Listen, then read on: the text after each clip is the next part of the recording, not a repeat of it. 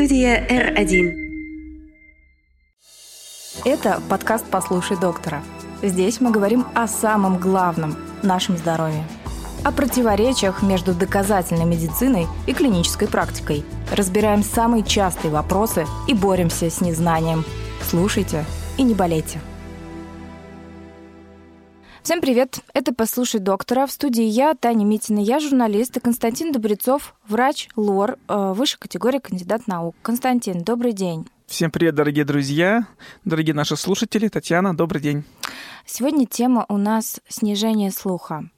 Э, ну, собственно, самый первый вопрос, логично. Почему Константин может снижать слух? Я, я уже знаю, что вы стоите. Вы сейчас скажете 50 причин, почему он может снижаться. Нет, я хочу начать с того, что вот э, это серьезная тема на самом угу. деле, и вот у нас с вами обычно идут разговоры иногда в такой легкой лирической форме, то здесь, наверное, лирики будет минимально.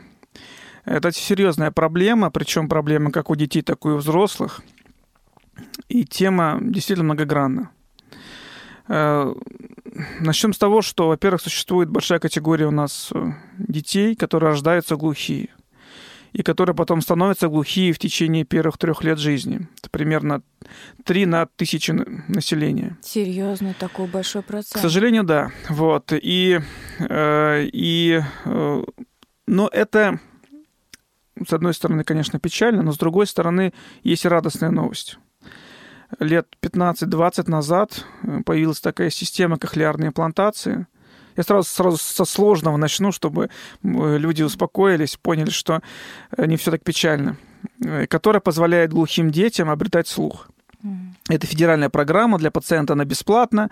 В России проводится несколько тысяч таких операций в год по федеральным квотам. Поэтому проблема глухих детей – это уже ну, скажем так, проблема, которая решается достаточно давно и успешно. И в отличие от э, детей, которые являются инвалидами по зрению, у нас есть решение, есть хороший, достойный выход. Но э, это лишь о глухих детях, ведь есть еще и тугоухие дети. Здесь проблема, конечно, намного сложнее кохлеарная имплантация ему не показана, э, но для этого мы должны э, обследовать ребенка, мы для этого должны э, лечить его. К сожалению, терапия не всегда эффективна, но это уже прерогатива врачей-сурдологов. Есть такие специалисты направления в оториноларингологии, которые занимаются лечением слуха. Это что касается детей. Э, теперь, что касается взрослых, здесь тоже э, много проблем, много причин. Э, если мы говорим о причинах, то, безусловно, эти причины связаны с внутренним ухом, с работой улитки. Есть множество анатомических образований, сосудистых, нервных окончаний, которые могут по разным причинам. Это может быть под воздействием вирусов, токсинов, травм, сосудистых изменений, изменения э, реологических свойств крови, генетических предрасположенностей, профессиональных факторов может приводить к снижению слуха. И здесь история точно такая же, как у детишек. Если же глухота возникает полная, то тогда показана кохлеарная плантация. Если же есть тугоухость, которая разграничивается на степени, в зависимости от снижения слуха, то лечение и слухопротезирование. Константин, а почему такие детки рождаются? Это какая-то недоразвитость э, раковины? Нет, речь это немножко другая история. Раковина это э, всего лишь э, нарушение прохождения звуковой волны, нарушение звукопроведения. В данном случае мы говорим о нарушении звуковосприятия, то есть проблема со стороны внутреннего уха. Причин, по которым появляются глухие дети, до конца однозначно их нет. Есть предрасполагающие факторы, но, безусловно, это генетика – нарушение определенных генов, которые отвечают за те или иные э, факторы, те или иные ферменты внутреннего уха. Э, это токсическое поражение э, во время беременности. Это преждевременные роды, недоношенность детей. Э, вот, наверное, это основные факторы, которые приводят к возникновению глухоты при рождении. Ух, как-то мы сразу прям с тяжеляка зашли, Константин. Вот давайте немножечко э, к таком, к повседневным таким, да, историям. Понятно, что бывают очень серьезные внутренние причины потери слуха, тугоухости и так далее. Но чем мы можем сами себе навредить и спровоцировать такую неприятную историю, как потеря слуха? Ну, например, наушники. Да, эта тема абсолютно актуальна. Сейчас у нас у каждого, наверное, есть проводные, беспроводные, какие угодно наушники, э, и мы так их любим, но мы должны понимать о том, что в целом они не вредны вот если говорить объективно, они не приносят никакого негатива, если мы не слушаем их нам полную мощность. Вот если мощность у нас преувеличивает 80 дБ, ну, если он находится на максимальной громкости. Ну, я, я не думаю, что вот обычные э, портативные наушники имеют такую мощность. Скорее всего, это уже такие музыкальные наушники, там, большие, которые для фанатов. Вот. Вот эти наушники стоит ограничить на максимальную мощность.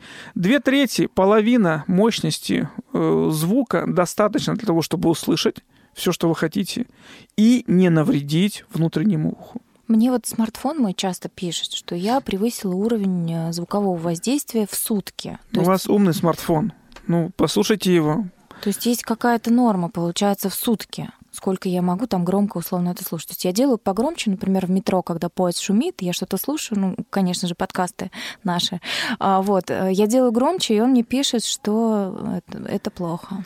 Эм, очень хороший вопрос. Э, да, существуют определенные условные ограничения по количеству шума, и э, более того, у нас даже есть некие профессии, которые, ну, те же машинисты, которые все время работают, им э, хоть им наоборот нужно одевать шумозащитные наушники для того, чтобы они защитили каким-то образом внутреннее ухо, либо работники предприятий, где станки шумят. Поэтому, безусловно, дольше двух часов на мощной громкости, э, на свыше 80, там, даже 70 дБ, уже это чревато для, э, к сожалению, необратимых последствий для внутреннего уха. А вот такой вопрос. А этот уровень я превышаю неважно, в наушниках или просто? Неважно. Ага. Неважно.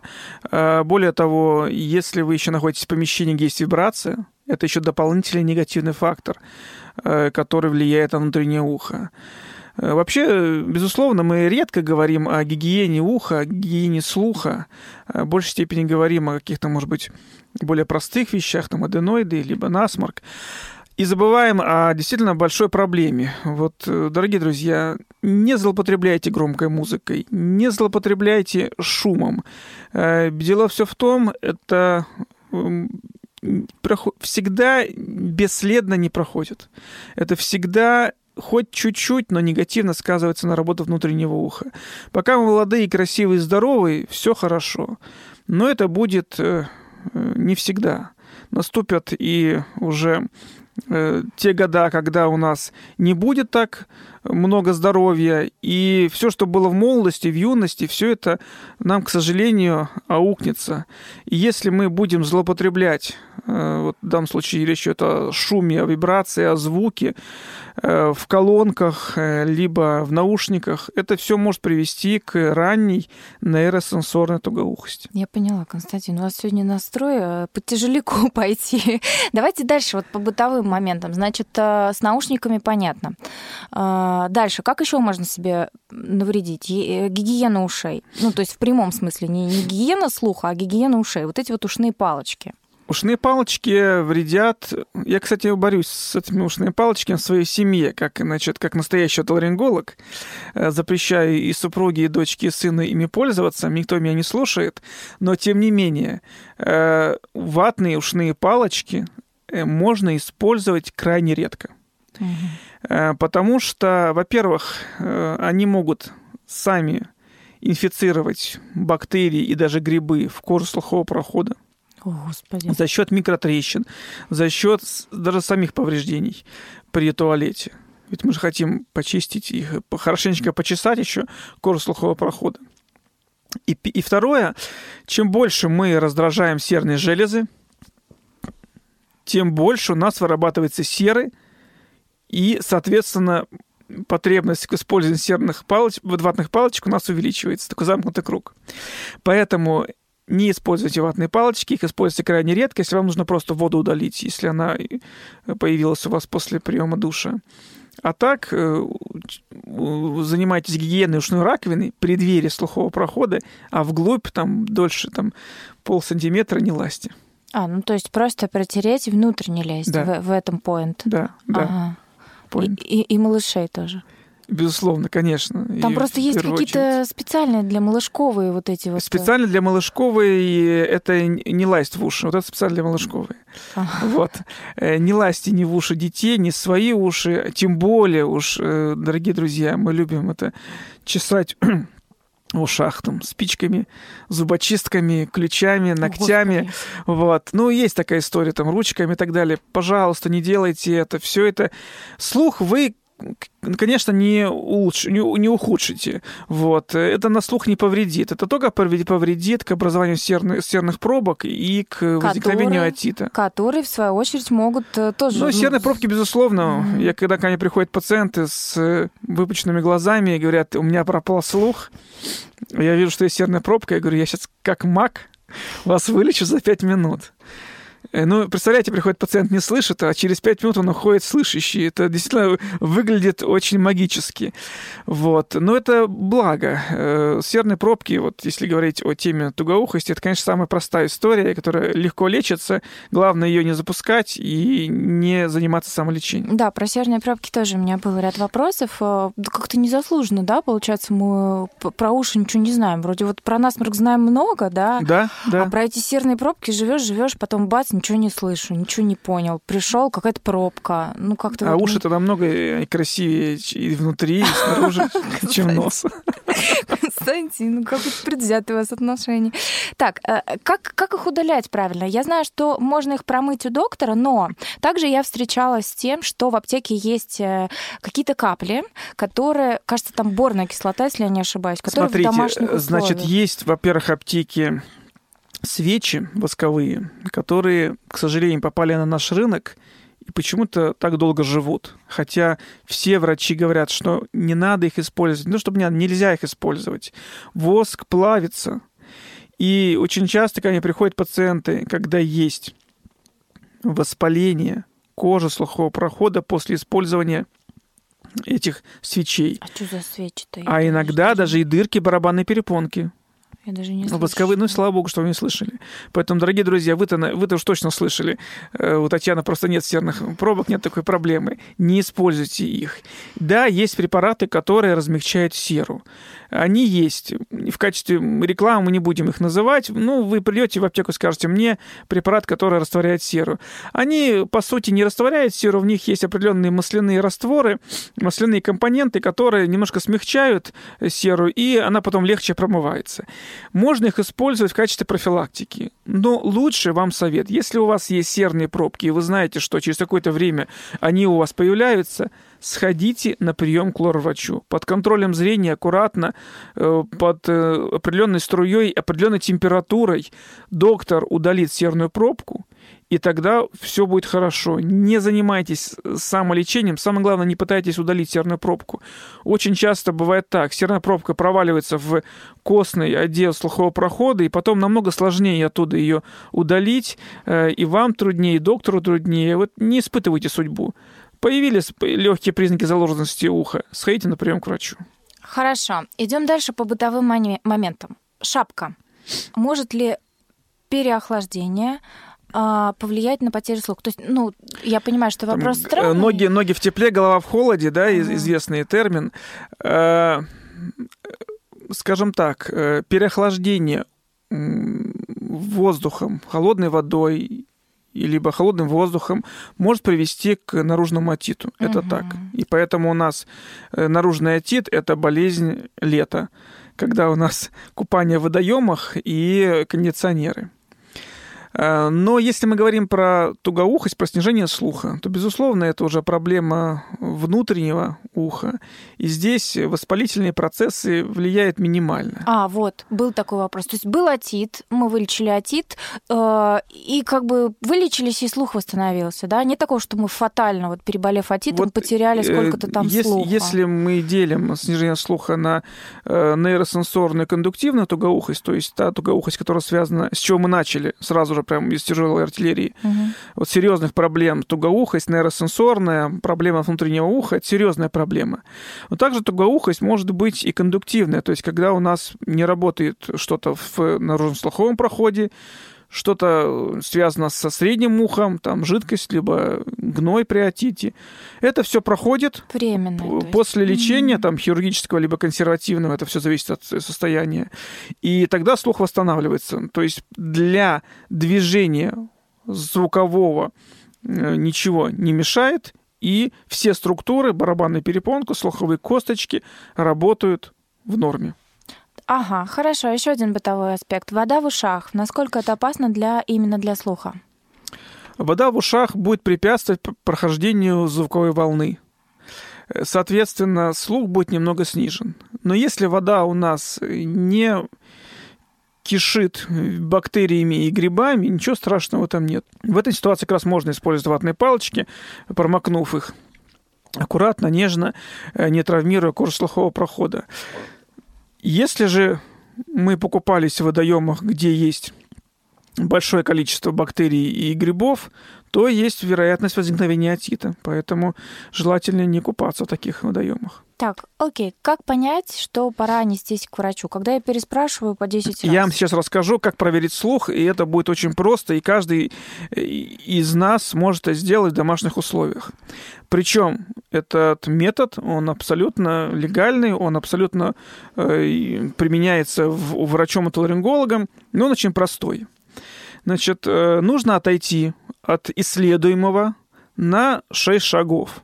Ну, грубо говоря, 6 метров и повернуть его тем ухом, который мы исследуем. Противоположное ухо сам человек закрывает ладошкой. Э, и мы шепотом говорим цифры. Для маленьких детей можно говорить слова. Я чаще всего люблю произносить слова кошечка, собачка, мышка, домик. Ребятишкам это понятно. Для взрослых людей мы говорим двузначные цифры. 25, 34, 78, любые цифры.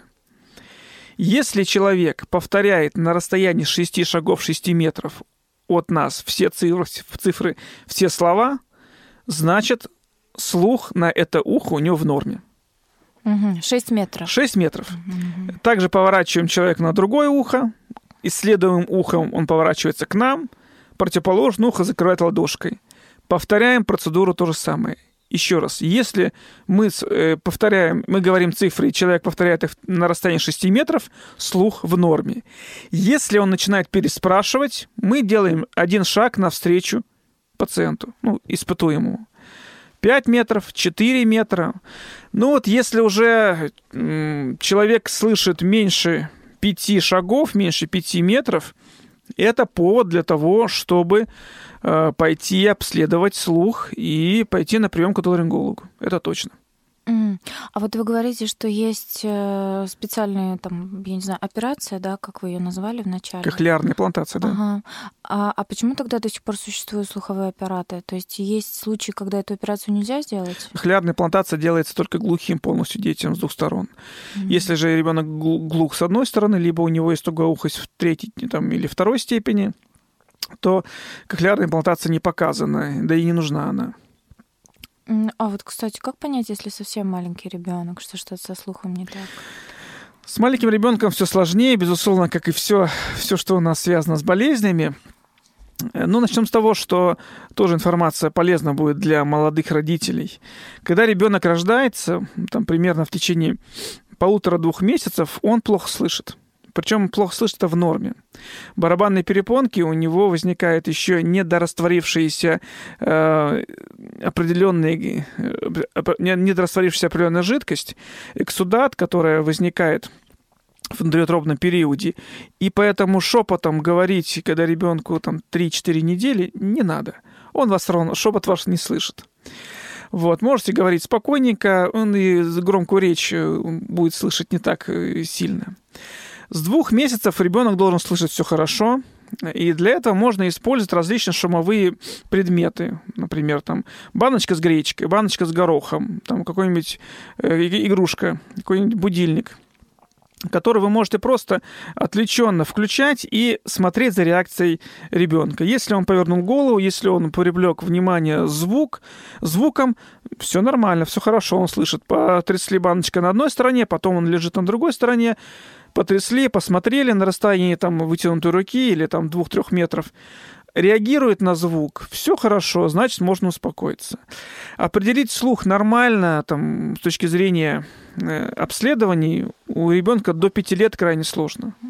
А вот провести, например, э, шоп, исследование, так называемую акуметрию, шепотную и разговорную речь, ребенку 2-3 лет прекрасно можно в игровой форме, э, так же, как и научить ребенка дуть, э, выдувать э, сопли из носа. Я, по-моему, рассказывал, да? Татьяна рассказывала эту историю? Нет. Ну, раз зашел разговор, как научить ребенка сморкаться? Это очень, на самом деле, бывает непросто. Ну, не умеет он, он родился, никто не научил. Когда у ребенка нет насморка в игровой форме, нарежьте мелко, ну, или нарвите мелко бумажку, положите на стол. И э, поиграйте в такую игру. Попросите вашего ребенка дуть носом, чтобы бумажки разлетались. Это все очень смешно, красиво. Э, и ребенок тем самым научится, когда он не болеет, выдувать носом. И когда у него возникнет насморк, то он спокойно может уметь высморкаться, и вы его э, как бы не будете мучить э, словами «дуй» там или что-то еще. Он, он будет вас прекрасно понимать. То же самое и со слухом. В игровой форме отойдите от ребенка на расстояние, произносите те слова, которые уже в 2-3 года прекрасно понимает, и вы поймете. Если он все вас э, слышит, э, то все хорошо.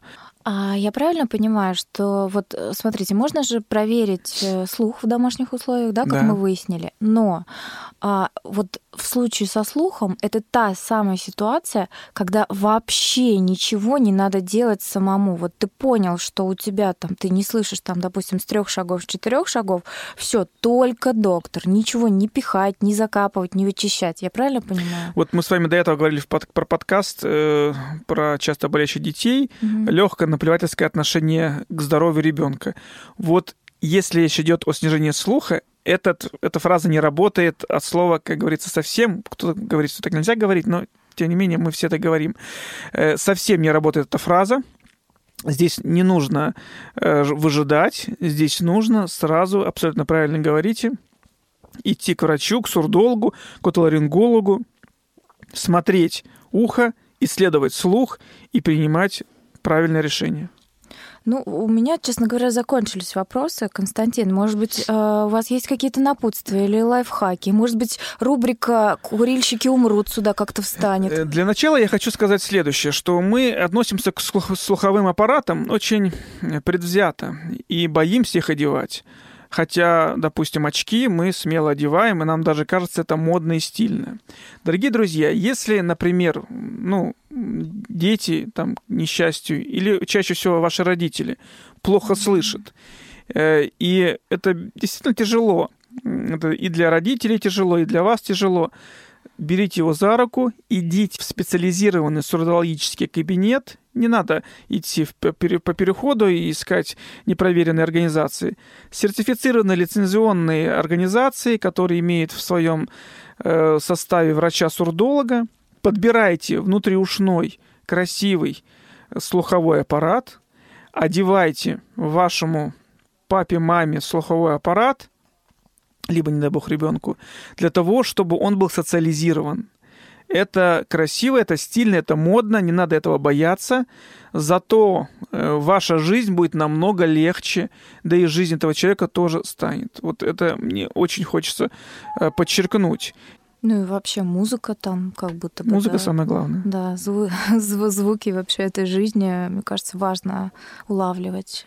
Не, безусловно, конечно, для работы нашего головного мозга ну, мы должны быть в коммуникации с окружающим э, пространством, со словами, с музыкой, со всем, с, э, там, не знаю, шумом ветра и листвы. Это очень важно для гармоничного работы нашей системы ретикулярной формации и в целом нашего интеллекта. Это в интернете, там, в запрещенной сети, в ТикТоке попадаются видео очень часто, где а, маленький ребеночек первый раз слышит маму.